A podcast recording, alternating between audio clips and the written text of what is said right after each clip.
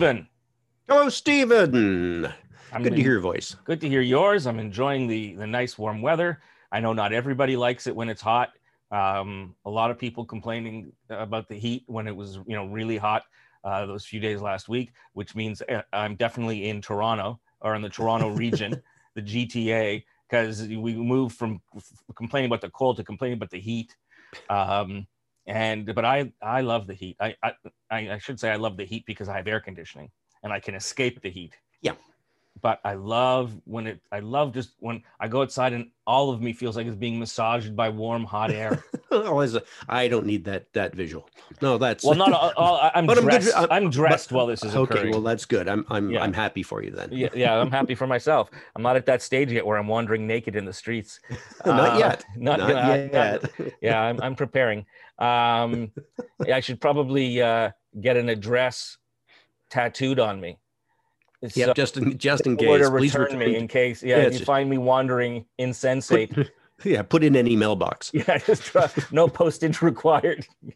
All right. Um, we're going to talk today about Annamie Paul and the Greens and the internal battle there uh, over the leadership and the direction of the party.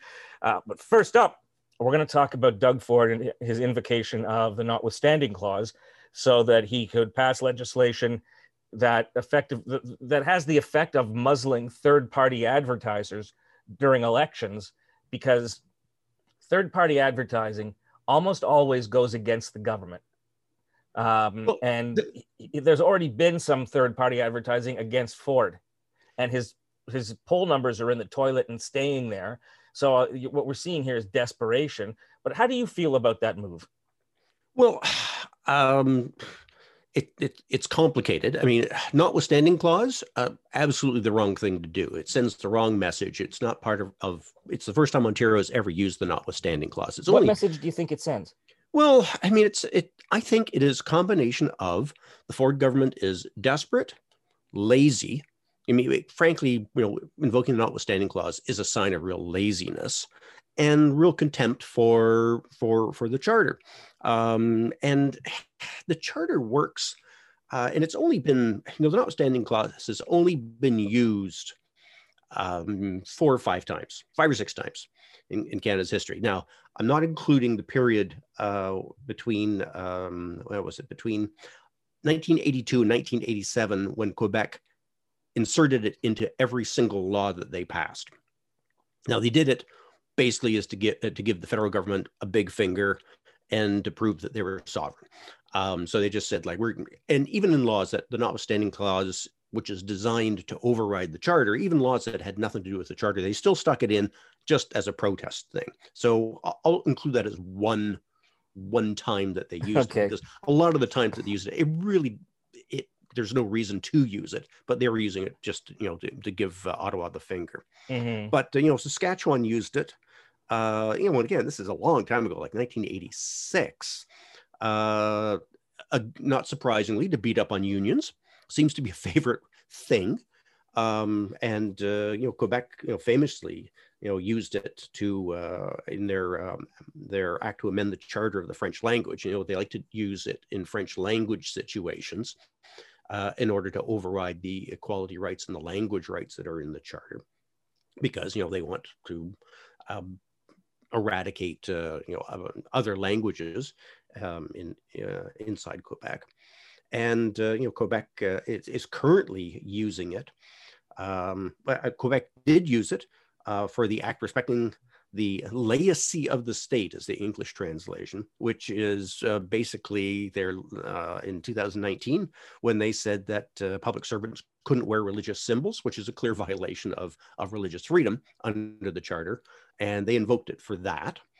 Uh, and currently, they're they're doing it right now for their new um, act respecting uh, French as the official language of Quebec. So you know, it hasn't they haven't actually passed it through yet, but th- they built it into the legislation. So when it does pass, um, there's no charter challenges available. So, but Ontario did it for the Protecting Elections and Defending Democracy Act. I love the Um, title. By the way, is- it is and there's and the patting of puppies and the, the Oh. stroking of kittens. yeah the the i mean right wing governments are great at giving their uh, their policies, their their, their uh, proposed legislation, the kind of title that when you when you object to it, they say you don't want to defend Ontario, you don't want to defend elections. Like it, it's it's a misleading title, but they do it to try to it, it's it's armor for them, and yep. they're brilliant at it. Yeah, and you know, so you're so you're you're arguing against protecting elections and defending a democracy. Exactly. What kind of a terrible person are you? Exactly. But of course, you know that act was to limit uh, the uh, spending ability by third parties. Uh, now, under the previous uh, government, under Kathleen Wynne's government, there was a uh, a similar law passed that said six months before an election that there are limits on third party. Um, it's not prohibition, but it's it's six hundred thousand dollars, and there's you know tons of paperwork that you have to file and register and audit, and it it is a little bit onerous. Um, so it was six months uh, under Kathleen Wynne, and uh, Doug Ford said, "I want it to be twelve months," which, strangely enough, started about two weeks ago, and that's one of the reasons that he used the notwithstanding clause because it went to court, and the court looked at it and said, "No, this is not a." Uh, this violates the charter and it it is not uh, a reasonable limit. You know, Section One of the Charter has uh, this this great little little bit of language that says all of your rights are subject to such reasonable limits as may be demon, uh, demonstrated in a, de- a, free and democratic society. So that's where you go like, okay, you have freedom of religion, but you can't have human sacrifice. It might be very important to your religion, but you can't have it because that's a reasonable limit on your religious freedom. Your freedoms are not absolute in Canada. And section one says, okay, even if it looks like it violates a section of the charter, it's still subject to re- reasonable limits. So the notwithstanding clause is used when you do something that offends the charter in legislation, one of the provinces or the federal government, and it is not reasonable limit. I mean, because that's the saving thing. If it was a reasonable limit, the courts would say, yeah, that's a reasonable limit.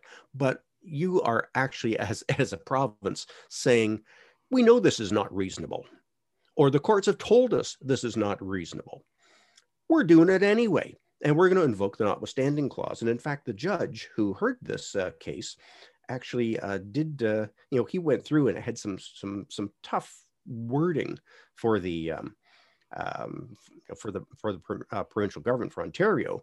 Uh, you know, here I'll, I'll, quote because every once in a while judges actually get off a couple of good ones. Uh, you know, they don't get too much of a chance to uh, to, to to spread their literary wings. So no, not at all. The, uh, so it, the judge said that there's a thing that says if you are going to limit someone's rights, it must be the least invasive thing you do. It's called the minimal impairment uh, test under an old case called Oakes, mm-hmm. um, where where the court said, okay, if you're going to limit someone's rights, you got to do it in the least um, the, the, least offensive way possible. If there if there is a, a another way to do the same thing that that infringes people's rights less, then you got to take the, the less infringing option.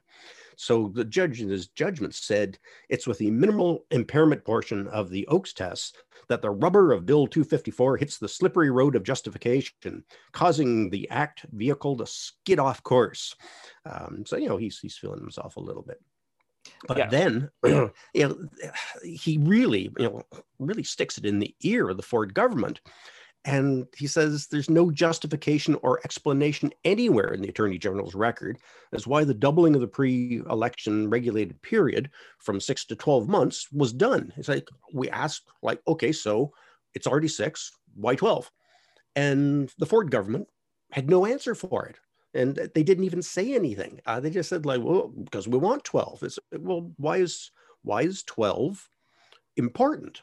Uh, and what is 12 months doing that six months isn't doing except for being six months longer? I mean, what what are you trying to accomplish with this? And the Ford government just said, eh, I, I don't know. Um, and the judge, so the judge threw it out, saying like, you can't even tell me why you're doing this. So I can't tell, I can't tell you that that's a reasonable infringement on people's rights if you can't even tell me why you're doing it.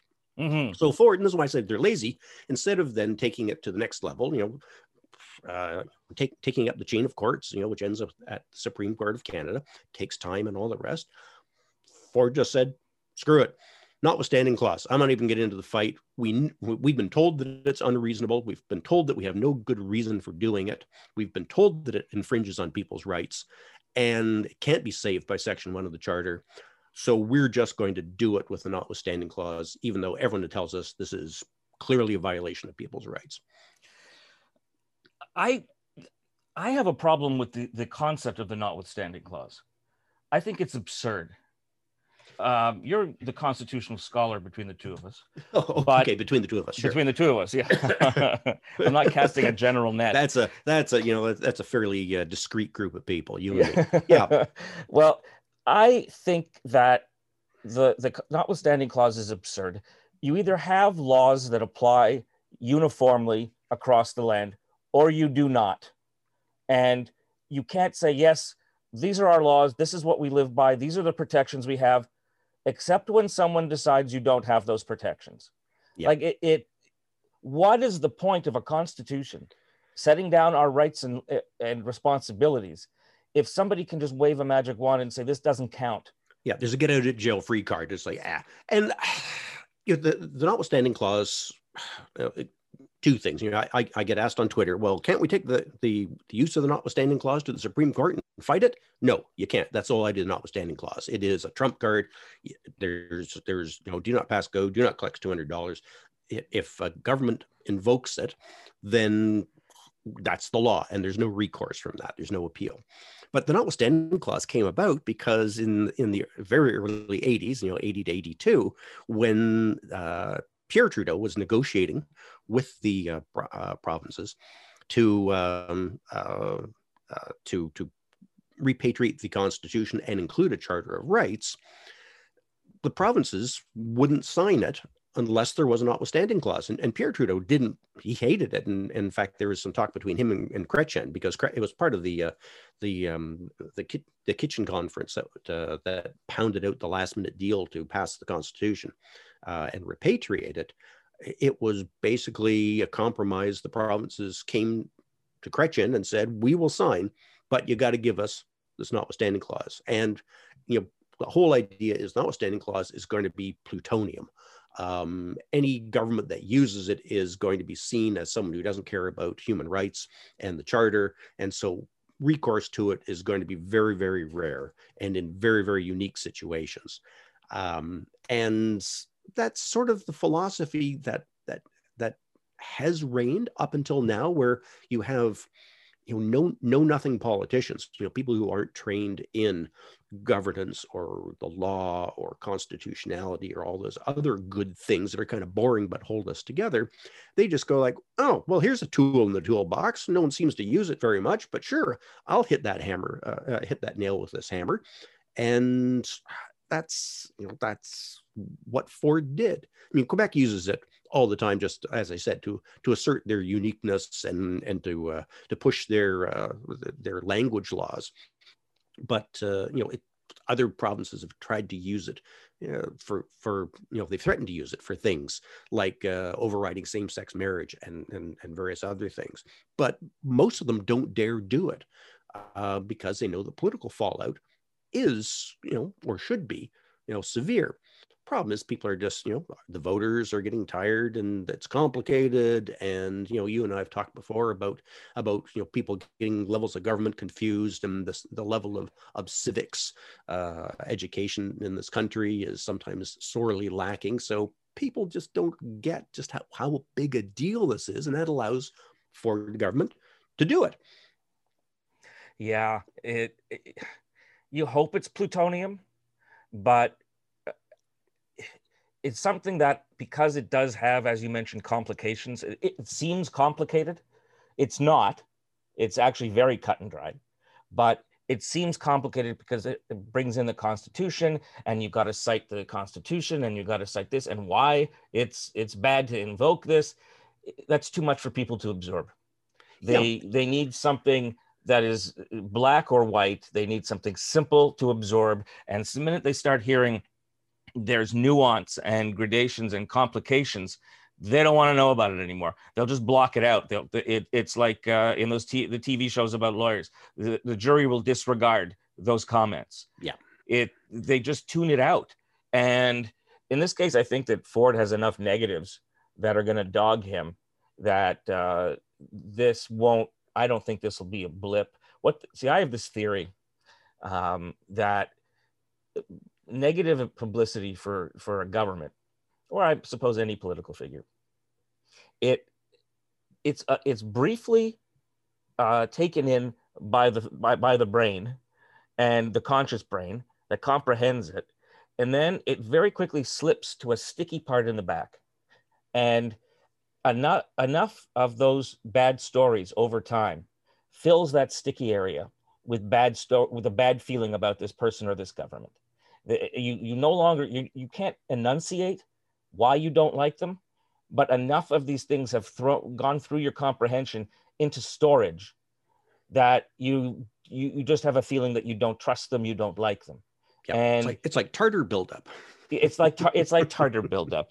Um, and so i think that uh, there has been enough there's been enough negativity on ford that i don't know i mean you know an election in a year covid will be done god willing um, people will want to forget about it and put it in the past because they want to think about it.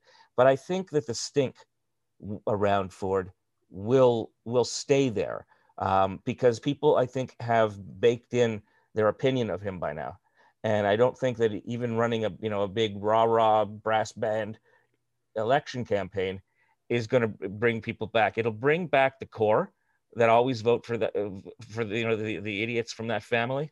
Um, but I think, you, but you can't get elected with just that core. I think no. that the people who uh, Ontario is generally liberal. Uh, look at our federal voting patterns. Ontario is generally liberal. Uh, people last time, even liberals, maybe especially liberals, were uh, dis, dis, uh, disgusted with the uh, the Wynne government because the Conservatives have done a wonderful job of constantly, you know, drip, drip, drip, mentioning scandals, mentioning corruption, mentioning scandals, mentioning corruption, until you couldn't think of Kathleen Wynne without those things, those words flying into your head. So they did a great job of dismantling her and what her government did.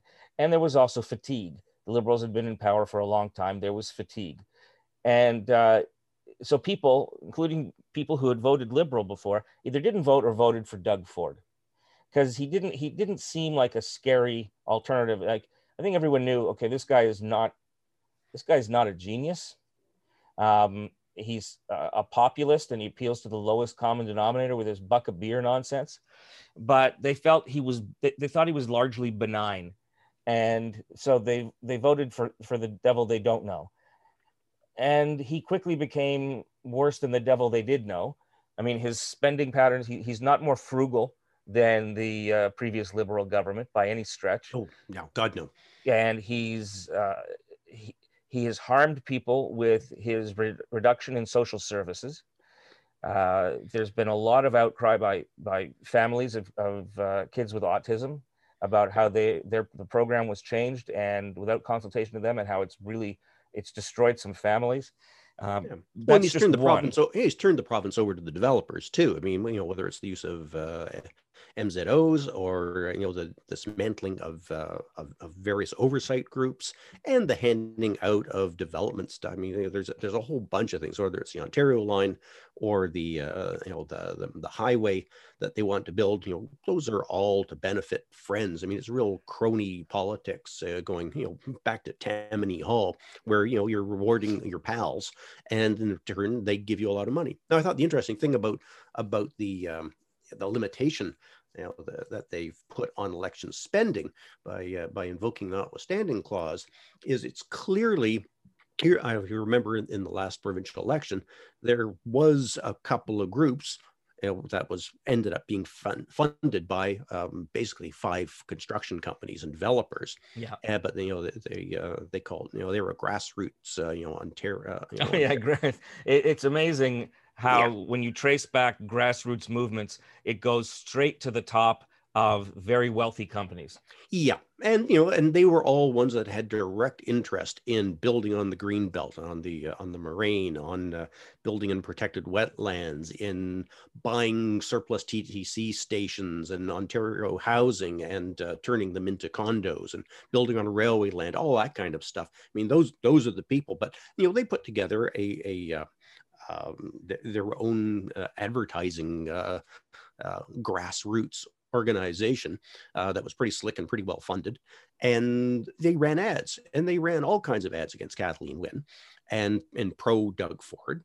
And I can, and they're going to be caught by this new law too. But what that tells me is that the polling and the uh, Conservative uh, Party of Ontario believes that they were far less effective in their ad campaigns than on the left, you know, whether it was the teachers or the nurses or the doctors or you know any of those other traditional groups who have a, a real trouble well they you know often they, they vote for the conservatives and then complain about them for the next four years because they always do exactly what they always do which is go after the teachers the nurses and the doctors. Um, but uh, it's it tells me that the advertising that was being done by the, those interest groups on that side was far more effective in hurting Ford than his his astroturf groups of friends of developers and their campaign was getting him elected. Otherwise, he wouldn't be doing this. I mean, he you know if, if he could out uh, out fundraise and out influence people, then he would open the doors to election funding by third parties, like they have in the United States you know some people have, I, I sort of thought that uh, that this uh, this this act that uh, that um, uh, has limited uh, election spending to the next 12 months in some ways I, I think keeping big money out of elections is a good thing um, but you know because we've seen in the United States the Citizens United case opened up the uh, American electioneering. It, it, to people who could afford to oh. buy the presidency and buy the governorship. Yeah, and, it was. And, it was the awful. beginning of the end of American democracy, yeah. and it still is. And in some ways, you know, the Kathleen Wynne thing was kind of a nice balance, saying, okay, six months before, if you, you know, you can shoot your mouth off and run ads and do whatever you like up until six months before an election, but you can't buy the election. Um, and I thought that was a good thing. You know, extending it out to 12 months, I'm, I'm like the judge going like, does it give us something better, more?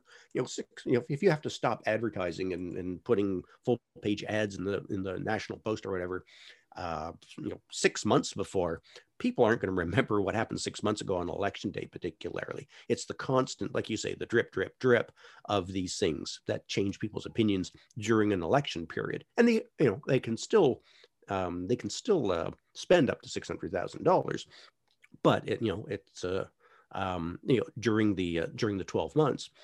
But you know, you know, it, it's hard. Like I say, I think some of the principle involved, which is keeping big money out of campaigns, um, is is an important democratic principle because we've seen what happens in the United States when you don't keep it out. Yeah, it's but, disastrous. Disastrous. But, you know, but the way you know Ford has done it you know, by extending it f- for no reason, just because he's he's really afraid of what the teachers are going to say about him in the next uh, six months. And like I say, using notwithstanding clause instead of waiting to, for it to go through all the courts, it takes effect immediately because we're now in the 12 months before the fixed election date for uh, for the next uh, provincial election. So that prohibition started immediately, which is one of the reasons he didn't mess around by appealing it. He just said, "No, I'm going to use the nuclear option. I'm going to uh, use notwithstanding."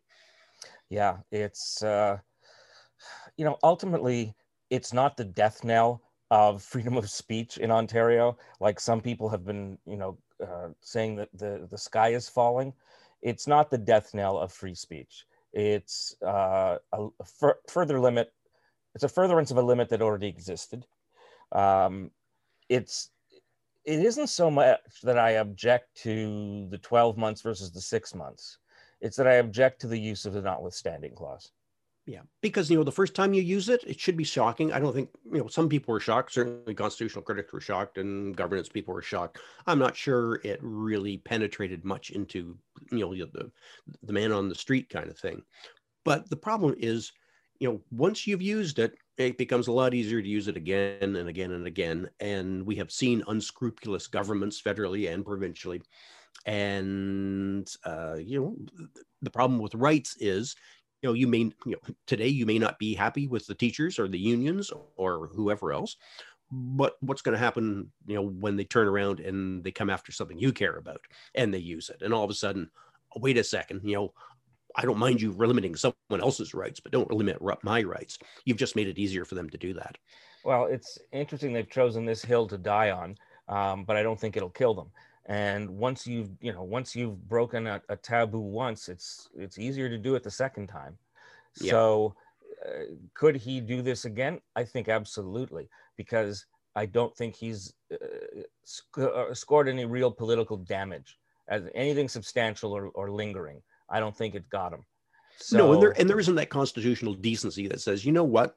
As a general principle we should not be trampling on people's rights um, and I don't think that even occurs to them particularly. Well, decency I mean, and, and this uh, present Ontario government, uh, they're they're estranged. Uh, so they're barely speaking to each other. Yeah, they're barely on speaking terms.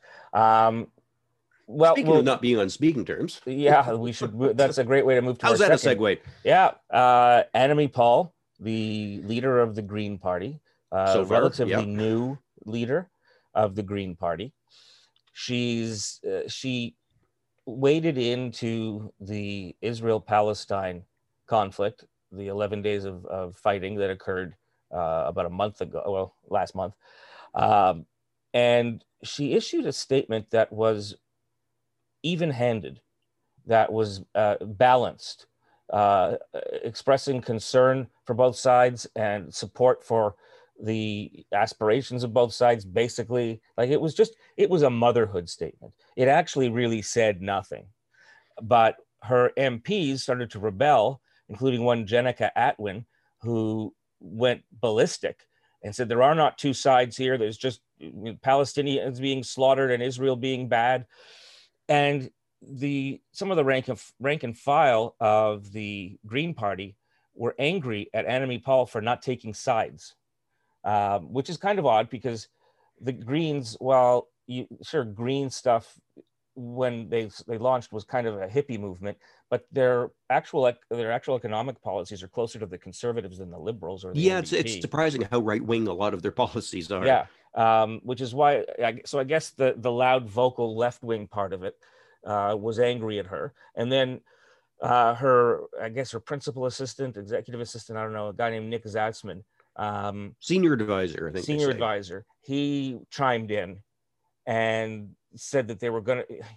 He he he oh he he went nuclear um, against the against Atwin and against all the complaints. Uh, and he said, you know, we're only we only want candidates and members that are Zionists, basically.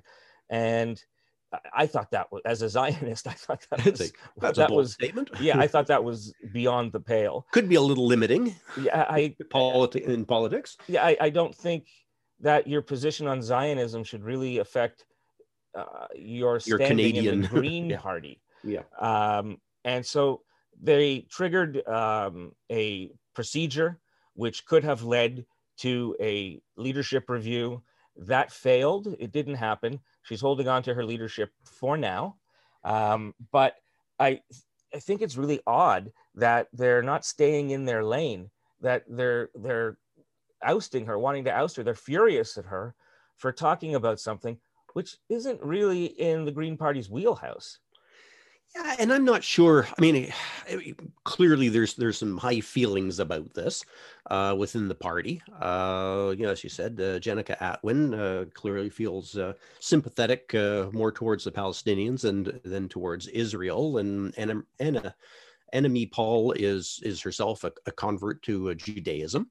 Um, you know, Noah Zatzman, I, am assuming, is is also of that faith. I think it's a fair assumption. I think it's a fair assumption, uh, and uh, you know, so they have strong feelings about it as well. But there's more going on because you know you you can you can fight. You know, you and I had a had a had a talk. We didn't have a fight, but we had a talk about uh, about the issues uh, around the the yeah. Israel Palestine uh, conflict. Yeah. And pe- you know, reasonable people can have uh, you know differing views and share them uh, without uh, coming to blows. Uh, but uh, but there's more going on here in the Green Party.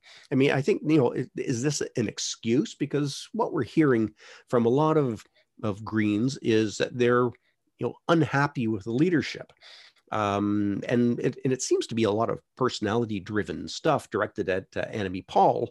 You know, they, they they say that she hectors people and doesn't listen to opinions and uh, you know doesn't show up for stuff. She's very much a my way or the highway kind of person, which you know was a little out of keeping with with the uh, I think the the mistaken persona of the Greens, which like you said, kind of hippie and you know sitting singing. around uh, with Birkenstocks. Yep, and singing yeah. "The Lion Sleeps Tonight." Yeah, yeah that kind exactly. of thing. Because you know, and the Lion Sleeps Tonight. yeah, there you go. You pulled a good one there. but, Sorry, go know, on. No, but and and they're you know they're different you know, in in some ways than, than the European Greens, and the European Greens are are, are real political you know power in some countries to, to be reckoned with. But in Canada, they've always been kind of a fringe. And it's, you know, there's a frustration of not being listened to, just generally as a party. Uh, you know, I'm sure there's a frustration of not getting a seat. Um, you know, Annamie Paul uh, has run twice in Toronto Centre. You know, the, the, first time against Morneau, so you know you might as well just put a gun to your head, uh, even with the, the problems that Morneau had. And uh, you know, and the second time to uh, Marci Ien, who was one of the the the talking heads on the social, um, CTV's The Social, and um, uh, how do I put this nicely? I'm I'm not sure you're sitting in the presence of a great intellect there, but she had uh, you know name recognition, and you know another black woman, um, and ran in the uh, in, in the uh, in the riding that had been vacated by by Morneau, and Annamie Paul couldn't beat her. Um, so there's obviously some frustration there, and the party is kind of feeling it. I mean, Annamie Paul won with, I mean, it was a runoff, so you, you, never know how how much support she would have had, but I think she was elected with 53, 54% of the vote. Uh, you'd like to be a little more popular than that if you're going to lead a party, especially that has some internal issues. Um, and a lot of those issues are just boiling to the surface now. And, you know, and it's inevitable, you know, Annamie Paul has now blamed Justin Trudeau and, um, and uh, Freeland uh, earlier today she was going on about uh, you know how she's basically Trudeau's uh, feminist beard. Yeah, she called um, him Trudeau's female shield, and yes. uh, uh, Freeland fired back. Uh, yes, she said, "I am not a token, nor would I ever accuse another woman politician of being some man's token. That is not yeah. not how a feminist treats another woman." And ouch. yeah, ouch. And well, I I looked at this and I I was like, okay, she's performing. You know she's trying to perform as a leader. She's trying to stand out show strength and to say something controversial and bold. She's trying to show that she has the reins of the party. This is a performance. And i mean much of politics is performance but this is a performance in a performance uh, so to speak. I, I really believe that this is just calculated to make her seem bold and in charge well, it certainly got her into headlines where you know she hasn't been for a long, long, long time. Uh, and there's you, know, you always have to think, well, who's the audience?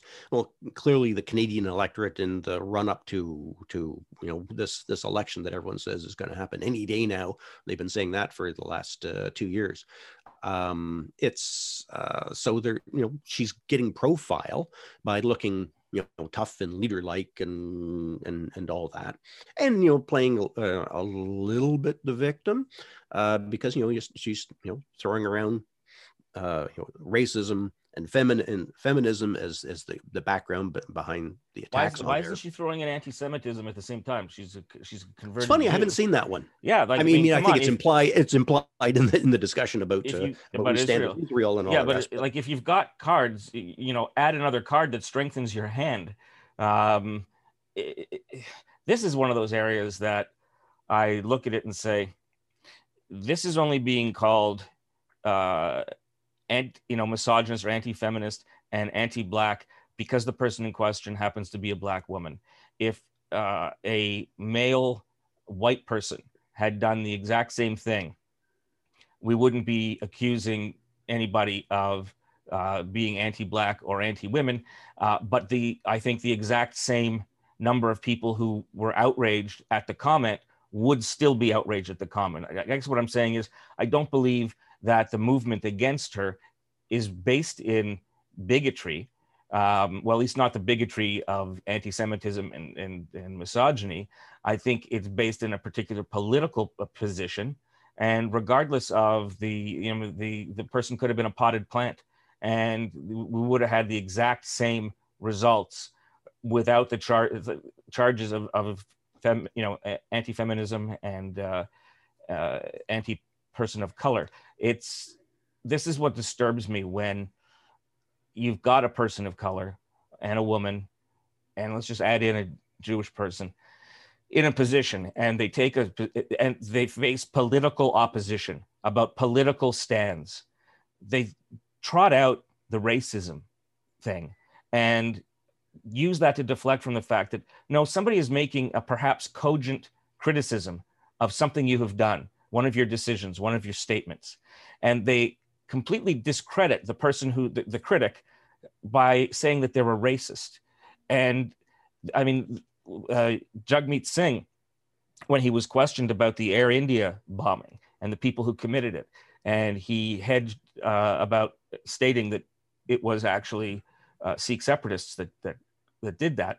Um, he, a few days came back and said, Yes, okay, I, I decry it. they were guilty.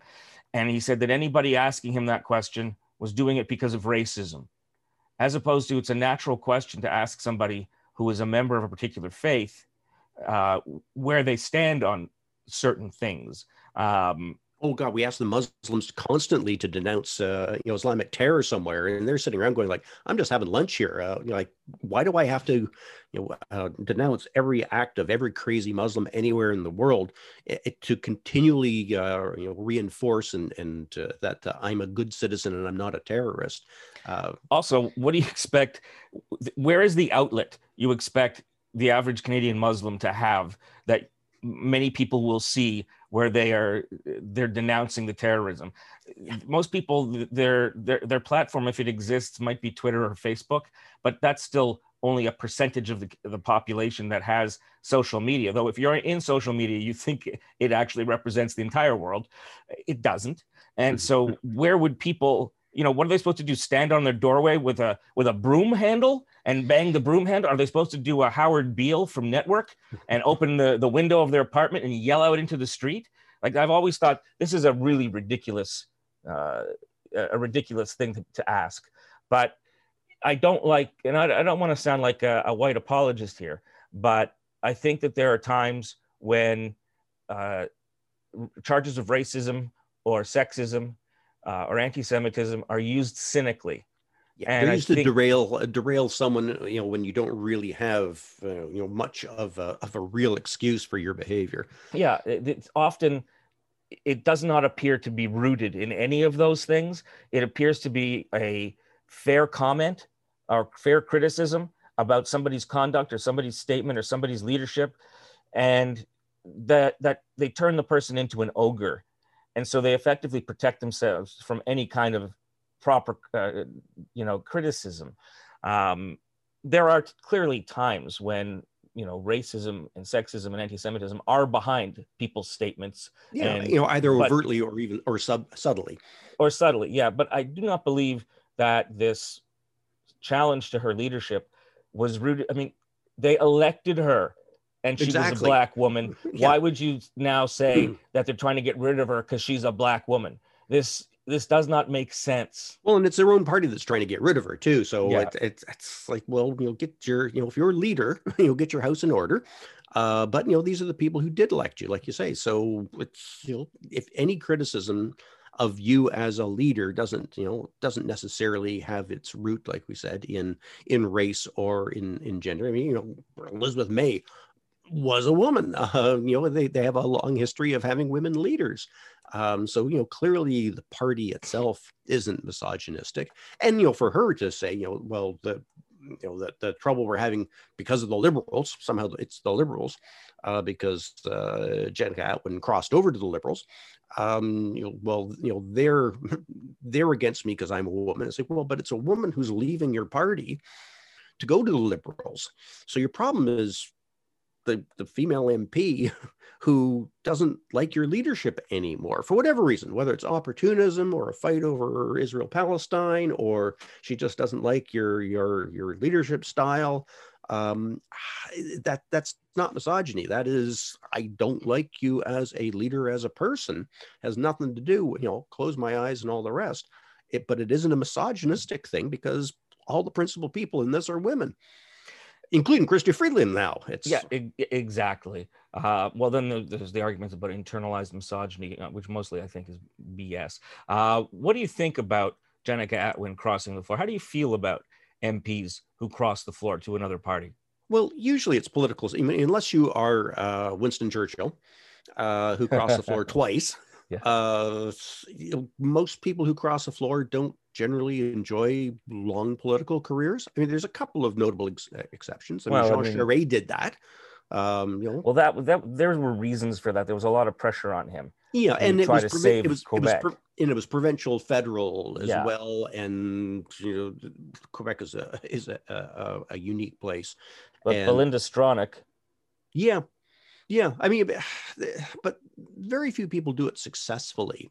Um, so you know, it may be career limiting unless she has a real following where she uh, where she is. Um, and you know, people people don't like people who who leave their party. It just, you know, just seems disloyal.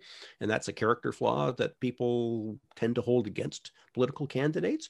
But, you know, she may be personally pos- uh, very popular. I'm sure the Liberals will throw a lot of uh, money and people and effort into her riding in the next election um, because, you know, that, that's a vindication if they can hold on to that seat.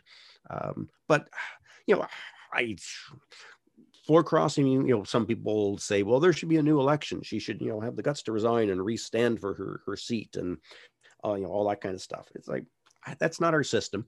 Our system is, uh, you know, you you vote for someone, and sure, if you are someone who cast a green ballot in her riding in the last election, you may feel like now, you know, you do not have someone who represents your interests anymore because you voted party and not the person. There'll be other people who vote the person. Um, and there's other people who just, you know, pick the third name on the list and, and mark the ballot. Um, and, you know, none of this makes any difference to them. I mean, it's a risky move. And I, I some people, I don't know if she's going to be a bright light of the Liberal Party. Um, but, uh, well, it was very interesting that when she crossed the, crossed to the Liberals, she issued a statement on Israel Palestine, which sounded, sounded suspiciously like the one that Annamie Paul made that she, w- she went uh, nuclear over. Uh, yes. I thought, you know, if you're leaving because you have a principled stand against where your party is or your leader leader is to go to another party and then adopt the basically same position that you were leaving the other party for well that doesn't speak well to your no. your sincerity your credibility apparently talks have been going on for a little while my personal feeling excuse me my personal feeling is that when you're elected to represent a party the people in, the, in that riding are really very rarely voting for you. They are voting for the sign color. Unless you've been there a long time or you're a very prominent person, uh, they're voting for the party, the party that they want to see in government. And so switching is violating your the, the, the commitment to the voters that elected you. They didn't uh, choose to elect a liberal. They chose to elect a Green Party member. They don't want to be represented by a liberal at this point in time. They wanted to be represented by a Green Party member. And I think that uh, it shows very poor character to cross the floor. If you find yourself with evolving uh, ethics, evolving values, or you find your party is leaving you behind, well, the honorable thing to do is quit. Yeah, and you know, I, I, I we were talking about I, the number of people who have crossed the floor. I mean, maybe because they sort of disappear into history. There are you know a lot of people who uh, you know if you if you actually just look up the number of people who have crossed the floor there's there's a lot of them um, it happens a lot more than i think people uh, think i mean some people leave their party to sit as an independent because they've they've lost faith in the lead yeah that's or, another i should have mentioned yeah, that's another option or, or, or over a uh, over an issue um, that they uh, you know they have a problem with.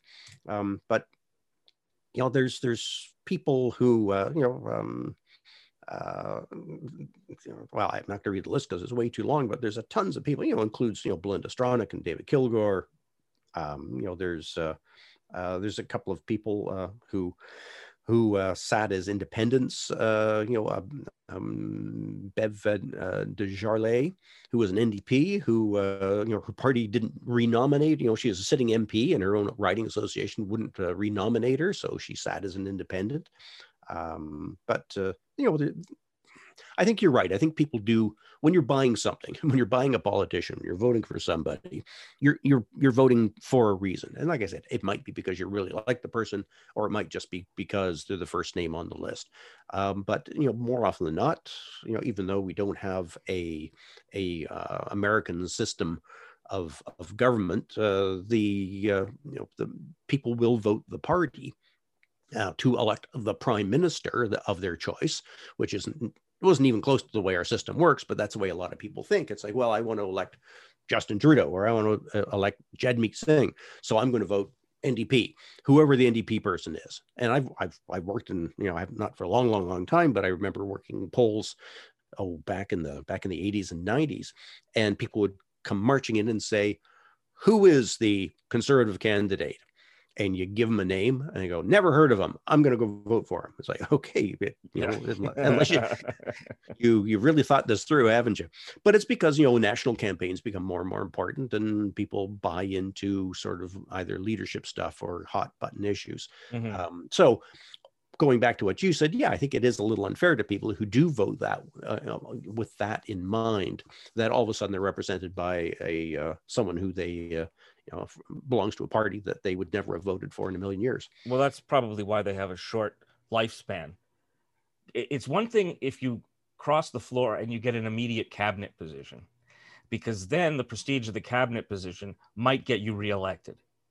But without that, with you just going and becoming a member of a faceless horde, um, people are going to feel that you you're not trustworthy, and they would be right. You they they trusted you with their vote and you didn't uh, respect the wishes of the voters. So out you go. And I can I can understand that. I mean, maybe there was some movement uh, back, like that NDP member you're talking about. Maybe there was some rumblings in her riding association that they weren't going to renominate her because people, you know, nominations are come are happening now, readying ourselves for that that election that's been coming for two years. Um, so maybe there was some rumblings, and this is a, an act of trying to, to save her career while recognizing it's a giant risk. We don't know. We don't have access to inside Jenica Atwin's brain, but I really think that it's uh, it, it, doesn't speak well to your view and respect for the voters and democracy when you flout the, the wishes of the, the electorate and follow your own particular ambition. Yeah, well, it makes for some interesting all candidates meetings at least because you know someone will will ask that question like, "Why did you leave?" And if you can come up with a principled uh, you know answer to it, then maybe people will respect you. Uh, but uh, you know uh, that's I, I wouldn't hold my breath. Yeah, I wouldn't hold my breath either. And people do not have to hold their breath till next week for the ne- next episode. I'd advise you to breathe um, in, over the next uh, few days. The next everything's week. good. Yeah, um, but uh, Stephen and I will be back to discuss issues next week. I pray for a world, Stephen, where there are no issues to discuss. Everything's perfect. But I, I suspect talk. that's never going to happen. I can I can give cooking tips. Sure. Well, cheesecake. Apparently, that's all the rage. well, if you call that cheesecake, yes. yeah. all right, we're uh, we're done. Stephen, thank you once again. Always a pleasure. Stephen Lautens can be found at Stephen Lautens on Twitter, S T E P H E N L A U T E N S. I'm Stephen Kersner. I want to thank you for listening. This has been Stephen and Stephen.